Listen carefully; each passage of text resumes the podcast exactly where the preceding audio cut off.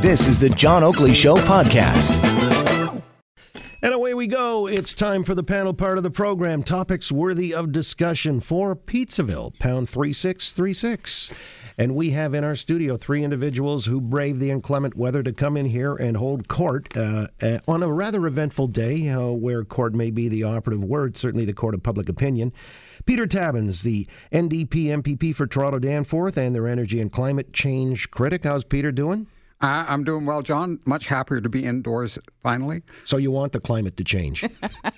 This is climate change, John. oh, More extreme weather is climate change, oh, is my friend. It, oh, okay. Well, uh, you, it seems you can't lose. Heads I win, tails you lose, kind of. Karlen Nation is with us, media strategist at One Nation PR in Toronto. Karlen, how are you doing? Oh, happy to be here, John. I couldn't find a cab to save my life today. Really? Oh my gosh! I there were so How'd you few get and here? far between. Dog sled. I literally uh, saw a woman coming out of a cab, and I just pounced. You on dragged her I out of the just- cab. oh, she that I wanted to. wouldn't take Uber today to save my life. I mean, Okay. you know. well, that's interesting. all those- Anthony Furey, thanks for coming in. Uh, again, Anthony Furey also with us, Sun Postmedia columnist and national comment editor. How's Anthony doing? Great, John. Great to be here. As I'm sure Karlen understands, when you're long in the news business and you have a day like today, you're you're happy to come in. You go, all right, get me to my blank page, get me to my newspaper room, get me to a microphone. We we got to do this. well, listen, uh, it was an eventful day. I think you were taking notes, copious notes, studiously, and so on and so forth, as was I. And uh, in case you missed it, the remarks from Jody Wilson Raybould, who finally got to say her piece, as she was anxious to do. To a certain extent, there was still uh, a few restrictions on where she could go, meaning after she was Attorney General, she couldn't really comment on that phase when she became the Veterans Affairs Minister. But in case you missed it, here are Jody Wilson Raybould's opening remarks earlier today. For a period of approximately four months between September and December of 2018, I experienced a consistent and sustained effort by many people within the government to seek to politically interfere in the exercise of prosecutorial discretion in my role as the Attorney General of Canada in an inappropriate effort to secure a deferred prosecution agreement with SNC Lavalin. Within these conversations, there were expressed statements regarding the necessity of interference in the SNC Lavalin matter, the potential of consequences, and veiled threats if a DPA was not made available to SNC. A few weeks later, on January the 7th, 2019, I was informed by the Prime Minister that I was being shuffled out of the role of Minister of Justice and Attorney General of Canada. Well, uh, that got even better as uh, we got into her testimony. That was from her opening statements, where she wanted to table them early, I guess, because uh, the public broadcaster cut away after 10 minutes. Nothing to see here, folks. Uh, this is Wilson Raybould dropping another bombshell. My chief of staff said that this would obviously be perceived as interference and her boss questioning the DPP's decision. Mathieu said that if, six months from the election, SNC announces they're moving their headquarters out of Canada, that is bad. He said, quote, we can have the best policy in the world, but we need to get reelected, end quote. We need to get reelected. The Prime Minister, she says, even reminded her that he was an MP from Quebec, from Montreal, and uh, there was a Quebec election upcoming, and so on and so forth. So let me throw it around the horn here because there was also this tasty tidbit from Katie Telford, who I guess is his chief of staff. Uh, we can line up all kinds of people to write op eds supporting Jody Wilson Raybould if she just plays along with us and reads off our hymn sheet. Uh, Anthony Furey, I mean, you're in the business. Are you on speed dial from Katie Telford of the PMO and all that you would write a positive op ed? And you know, if, if you don't like that example, there's more. She was meeting with Gerry Butts at the Chateau Laurier. She said to him, I need everyone to stop talking to me about this issue because I've made up my mind the engagements are inappropriate. Beat, Butts continues to pressure her for it. Jared Butts said to her chief of staff, "There's no solution here that does not involve some interference." I mean, what I, I, I got like a whole playing deck of uh, of examples of of really like smoking guns here, John, that suggest we've got a, a, very troubling situation on our hands where uh, we had Justin Trudeau, Michael Wernick, Gerry Butts stepping forward and saying at no point was there any pressure that could be deemed inappropriate. And Jody Wilson Raybould probably gave, I don't know, 20 instances of inappropriate pressure, which, John, would amount to criminal code violations. Political interference. She cited that oft times as well. So let me ask Peter Tabuns. I mean, does her testimony today change the facts on the ground as we have known them to this point? Maybe people's minds or perceptions? Well, I think the, the whole process that we've been going through now for weeks and months is changing people's minds. This is a government that before today's testimony, people were thinking, yeah, you know, rule of law and actually looking after their big buddies is an issue with this government. But it's now very clear that for Justin Trudeau and his leadership team, looking after big corporations that they're friends with, corporations that have given them hundreds of thousands of dollars in political donations, is job number one. And looking after the people of Canada is just not on the list. This is an extraordinary story that Wilson Raybould is bringing forward the level of interference of pressure is depressingly impressive and something that people are going to react against. People don't want to have a government that makes decisions about prosecutions or justice Anthony based just on called their it criminal. considerations. Anthony highlighted it as I criminal. He- That's what he said. Okay, so if you got a prime minister or a prime minister's office involved in criminal malfeasance, uh, does that sink the government as far as you're concerned, Carly Nation? It should. This is absolutely stunning. The, these revelations today, pressure from ev- from eleven people within the prime minister's office, with the PMO's office, and uh, uh, seeking a deferred, um, uh, seeking what is called a deferred prosecution agreement, meaning to give SNC Lavalin amnesty from criminal prosecution. I mean, here is the prime minister stepping in and saying to the attorney general of Canada, we do not want you to prosecute this company because it's too important. So SNC Lavalin gets special treatment, whereas no other uh, companies in Canada have this sort of special treatment.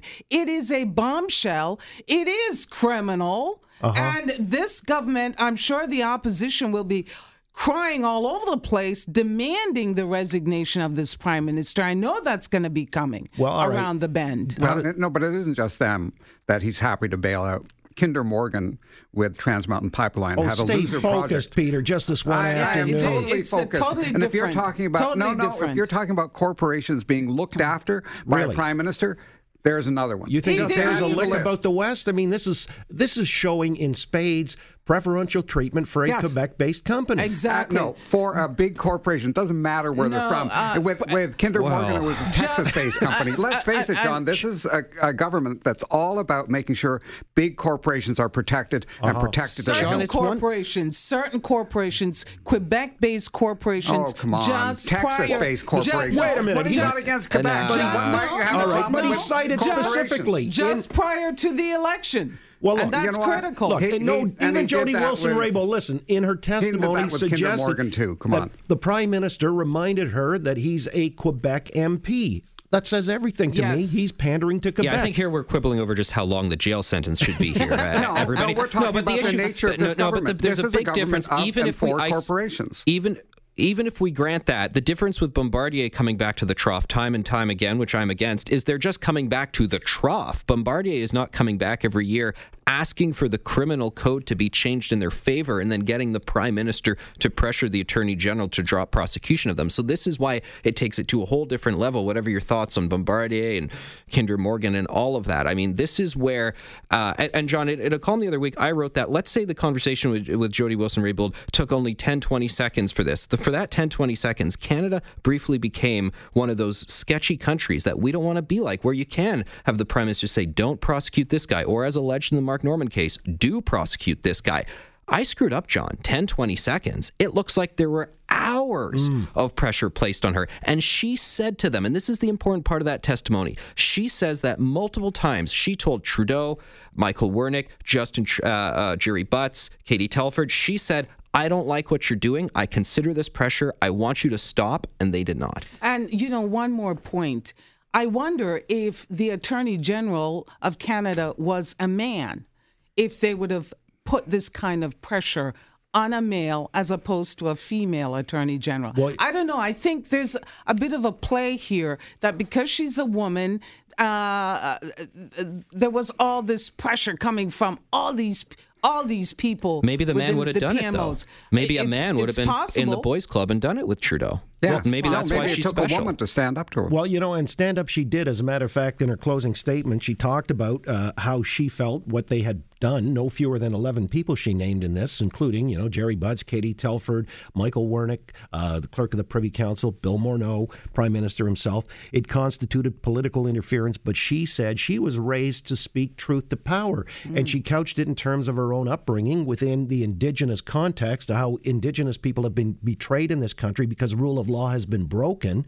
So she uh, would steadfastly cling to that as the utmost principle and fundamental underpinning of our entire democracy. I mean, not entirely her words, but that was the gist of it. And it says to me, I don't know, maybe she's playing a long game, but she comes across as being credible and honorable. And she was congratulated as such by including uh, members of uh, the opposition, Lisa Raitt, when they were asking her follow up questions. Want to play for uh, you now this clip. Wilson Raybould says she was shuffled out of her cabinet role as the Attorney General because she would not bend to pressure from the Prime Minister's office. I think it's apparent from my remarks that I was uh, concerned that the reason why I was being shuffled out of the Minister of Justice and Attorney General um, possibly was uh, because of a decision I would not take on SNC and the DPA. I raised those concerns with the Prime Minister and with Gerry Butts. Um, and as I said in my remarks, um, those were um, denied. She goes on to say, I knew as long as I was Attorney General, this would not occur, this deal, sweetheart deal for SNC Lavalin. But I had concerns when I was removed as AG that this might not be the case. so, I mean, she's cynical of her own colleagues, Anthony. No, and then there's another part where I guess she learns from the deputy minister that right when the cabinet shuffle happens, uh, she's told that the DM was told by Michael Wernick that when David Lametti gets into the job, this is going to be his priority number one. Right. She she said that out loud. So I mean, Peter, there's such a smoking gun here. It's a fusillade because uh, it It is, John. So what, what's the consequence or the fallout from this? You've got years logging, uh, you know, in the trenches of uh, you know political uh, whatever the thrust and parry. Is what's the fallout going to be here? Well, I've found in politics that it's always very difficult to predict with accuracy, and I'm sure everyone around this table has seen their crystal balls blow up in their face. Um, I think this is deeply damaging to the Prime Minister and should be. Uh, I hope that this is something people remember when we get into the next election, that this is not a government that respects rule of law. This is a government that looks out for its big buddies in corporate land. Uh, and I expect it will be damaging. What I don't know is whether or not other things will arise in the next few months that might obliterate this. Who knows, John? Um, but at the moment, I'd say that the Liberals have taken a very big hit, and they deserve to take a very big hit. This is really ugly. At a minimum, Trudeau, Butts, Telford, that whole crew should be required to testify under oath in detail about all of this. Canadians deserve to know what's really going on. I just wonder if they'd become, uh, would they be seen as any more credible than she is? I mean, she seemed to resonate credibility today because she was, in her own words, speaking truth to power. How do you see it, Karlen? I I believe she was incredibly, incredibly. Um, uh, she w- was a, a very credible uh, uh, witness today, and peop- and very believable. The main problem here is when we get past this. She mentioned that she could only speak to certain things, and she couldn't speak to what happened when she was shuffled off to Veterans Affairs. So she's only commenting on areas that uh, she was given permission by the Prime Minister's office to comment on. So we need to have this whole business expanded. And also, will it involve the RCMP? Will there be possible charges down the road? I see all of these things in Mr. Trudeau's future. All right. And Anthony, because I know you alluded to an RCMP perhaps pending investigation, uh, what do you hear? What do you know? And is this as big as Adscam, do you think? I mean, which toppled the liberals of Jean Chrétien? Yes, because this is not about just a, a bit, a few dollars here and there. I mean, this is about a prime minister who's treating the justice system like they do in, in, in shady countries, like the places where SNC Lavalin is under prosecution, Libya and Pakistan and so forth. So this is incredibly serious. And, and I do think, at a minimum, someone is going to face a criminal code charge uh, in all of this. I don't know what their defense will be. Maybe they'll walk from it. That is the minimum. And uh, to Peter's point, I hope people remember this during the election. I, I, think the question is let's do a thought exercise. How can he possibly win the next election? Now, Quebec commentators have been actually singing the virtues of this. I mean, if we turn on their, their talk radio right now, it's going to be the 180 from what we're saying. Mm-hmm. Can you win with just Quebec? And then what do you do elsewhere? Do you, what sort of promises do you make? Because pe- if Jagmeet, Jagmeet Singh's in, maybe he'll get a bit of fire in his belly. He loses a few leftist seats. Are you going to buy out the GTA swing ridings? Like they're going to have to do promises where they basically say, you know, we're gonna we're gonna give everybody a 12 pack of Krispy Kreme donuts and a thousand bucks every day for our next term to to buy those votes. I don't know how they're going to do it. John. Or a buck of beer. Take your pick. Wow. But I, but I, I think it is going to be it is going to be a very wild ride. It's going to be a very wild ride. And I, I think the the one thing that the Liberals may have going for them is that there's such a strong response against Scheer and against Ford amongst those who vote on the well, non-conservative have you, side. Have you followed the polls recently? I mean, the no, Angus Reid came out last week. I They're up six fo- points, the Conservatives, in and around the 905, I, which is really the bellwether of the upcoming election. I know it's still early, uh, so don't try to early. fool the fooler here, Tabuns. No, By the no, way, okay. we're in for a wild ride. I, on the, the, way home, it's a wild ride. There's all kinds of snow coming door. down, and uh, people want to be mindful of that. All right, all right, people all right. are pissed. oh, they are. They're they're pissed at the Liberals. I mean, that's what we're talking about. Unbelievable. Scared of Scheer. Oh, okay. That's what they are. We'll come back. And uh, Jagmeet still to make the radar. But uh, we'll come back with more topics worthy of discussion with Anthony Furey, Peter Tabuns, Karlen Nation on The Oakley Show, Global News Radio, 640 Toronto. Thanks for listening to the John Oakley Show podcast. Be sure to rate, review, and subscribe for free at Apple Podcasts, Google Podcasts, and anywhere else you get your on demand audio.